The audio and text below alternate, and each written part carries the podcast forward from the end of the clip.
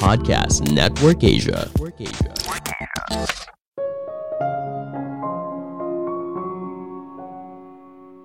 Kalau mau sukses, kita harus bekerja lebih daripada orang lain. Halo semuanya, nama saya Michael. Selamat datang di podcast saya, Sikutu Buku. Kali ini saya akan membahas kisah inspiratif dari Sayudi, pemilik warteg Karisma Bahari yang sudah tersedia lebih dari 800 cabang di berbagai kota di Indonesia. Tidak ada yang menyangka warteg yang merupakan usaha sederhana kini sudah menjelma menjadi sebuah usaha yang modern dan bersih. Uniknya lagi, warteg Karisma Bahari menggunakan sistem waralaba. Siapa pun bisa jadi pemilik warteg. Nantinya, tim dari Karisma Bahari akan membantu mencarikan pengelola warteg, memberikan pelatihan, mencari lokasi yang tepat, dan sebagainya. Sebelum kita mulai, buat kalian yang mau support podcast ini agar terus berkarya, caranya gampang banget. Kalian cukup klik follow Dukungan kalian membantu banget supaya kita bisa rutin posting dan bersama-sama belajar di podcast ini.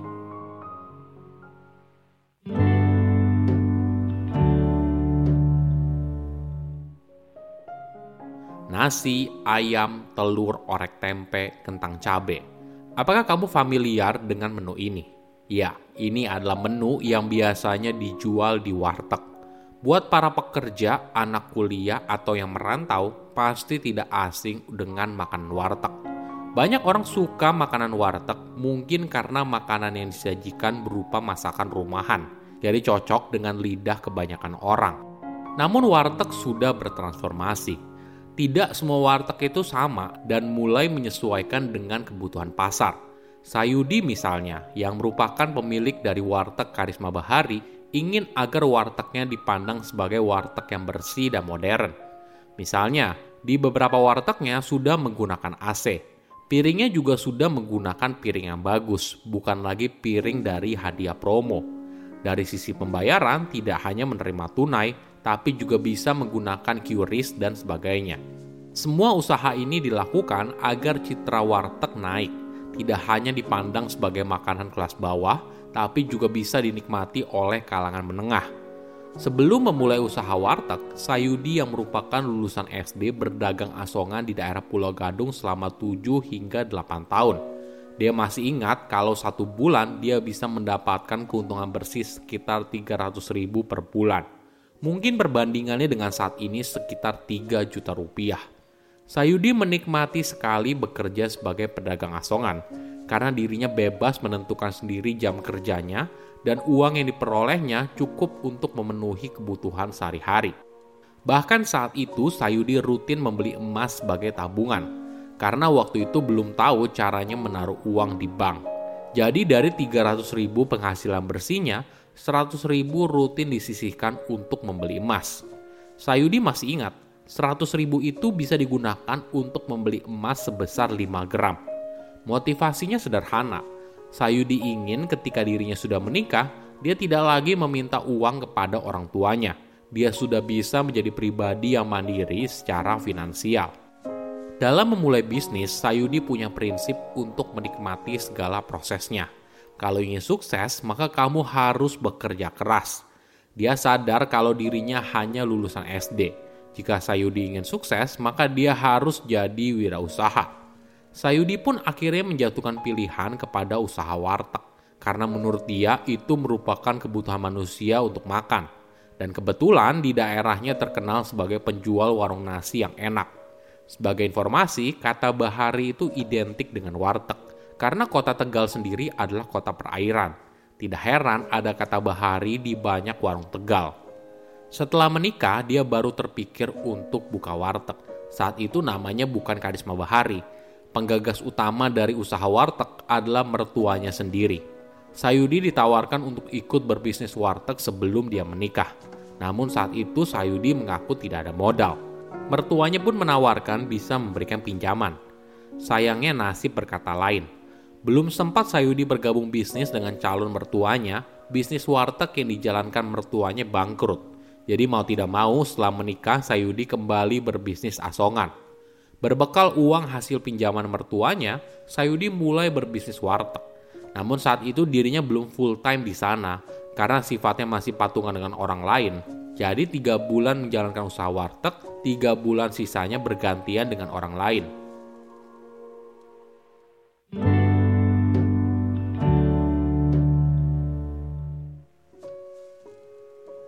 Mungkin ada yang penasaran, gimana sih kehidupan pengelola warteg setiap harinya?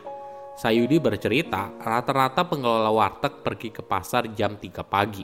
Namun dirinya dari dulu selalu mulai dari jam 1 pagi. Alasannya, Sayudi ingin jadi yang pertama. Selain menjadi yang pertama untuk memilih bahan yang bagus, tapi yang paling penting, dirinya bertekad ingin jadi nomor satu di bisnis warteg. Sayudi menjelaskan, jika kita ingin lebih dari orang lain, maka harus ada yang dilebihkan. Ibaratnya, kalau kamu ingin sukses, maka kamu harus bekerja lebih keras dari orang lain. Misalnya ketika hujan, banyak yang menunda pergi ke pasar sehingga wartegnya buka lebih siang. Namun tidak bagi Sayudi. Tidak peduli hari hujan atau panas, dirinya tetap menjalankan rutinitas tersebut setiap hari. Dalam dirinya ada sebuah keinginan untuk merubah citra warteg. Maklum saja, setiap kali dirinya ingin menyewa tempat, Si pemilik sering kali berpesan kalau tidak boleh dibuat usaha warteg karena takut propertinya jadi kumuh dan kotor. Mindset inilah yang ingin dirubah oleh Sayudi. Sehingga setiap kali punya uang tambahan, dia lalu berusaha membuat wartegnya bersih dan modern. Itu yang membedakan dirinya dengan kompetitor warteg yang lain.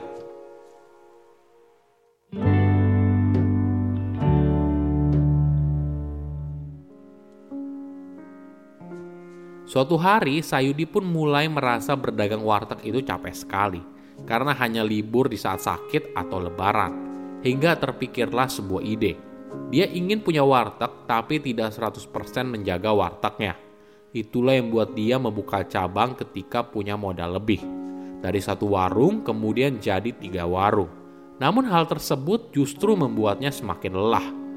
Sayudi pun mencari akal yang lain, dia lalu bersepakat dengan teman dan saudaranya, mereka jadi pengelola warteg, Sayudi jadi pemodal. Hasil keuntungan lalu dibagi dua. Saat itu hanya modal percaya, tidak ada pembukuan, tanpa kontrak, dan sebagainya.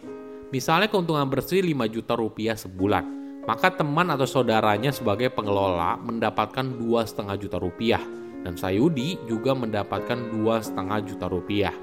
Dari pemikiran sederhana ini lalu berkembang Teman atau saudara yang dulunya jadi pengelola, setelah mengumpulkan uang untuk modal, mereka lalu membuka warteg sendiri. Namun tidak semua punya modal yang cukup. Bila ada yang kurang, Sayudi bersedia memberikan hutang, yang dibayar dengan cara pemotongan keuntungan bersih setiap bulannya. Uniknya lagi, besaran cicilannya juga diserahkan kepada si peminjam dan tidak ada bunga. Tidak aneh, ada yang baru lunas dalam setahun, tapi ada juga yang baru lunas selama empat tahun. Namun ada juga yang gagal bayar karena bisnis wartegnya gagal. Nah, gimana sih sistem yang ada di warteg Karisma Bahari?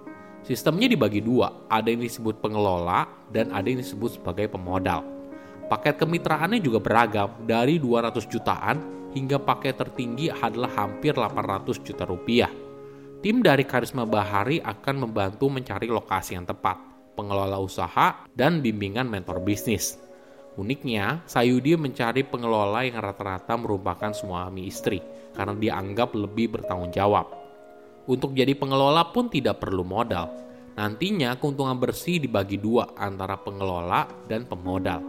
Saya undur diri, jangan lupa follow podcast Sikutu Buku. Bye-bye. Pandangan dan opini yang disampaikan oleh kreator podcast, host, dan tamu tidak mencerminkan kebijakan resmi dan bagian dari podcast Network Asia. Setiap konten yang disampaikan mereka di dalam podcast adalah opini mereka sendiri dan tidak bermaksud untuk merugikan agama, grup etnik, perkumpulan, organisasi, perusahaan, perorangan, atau siapa pun dan apa pun.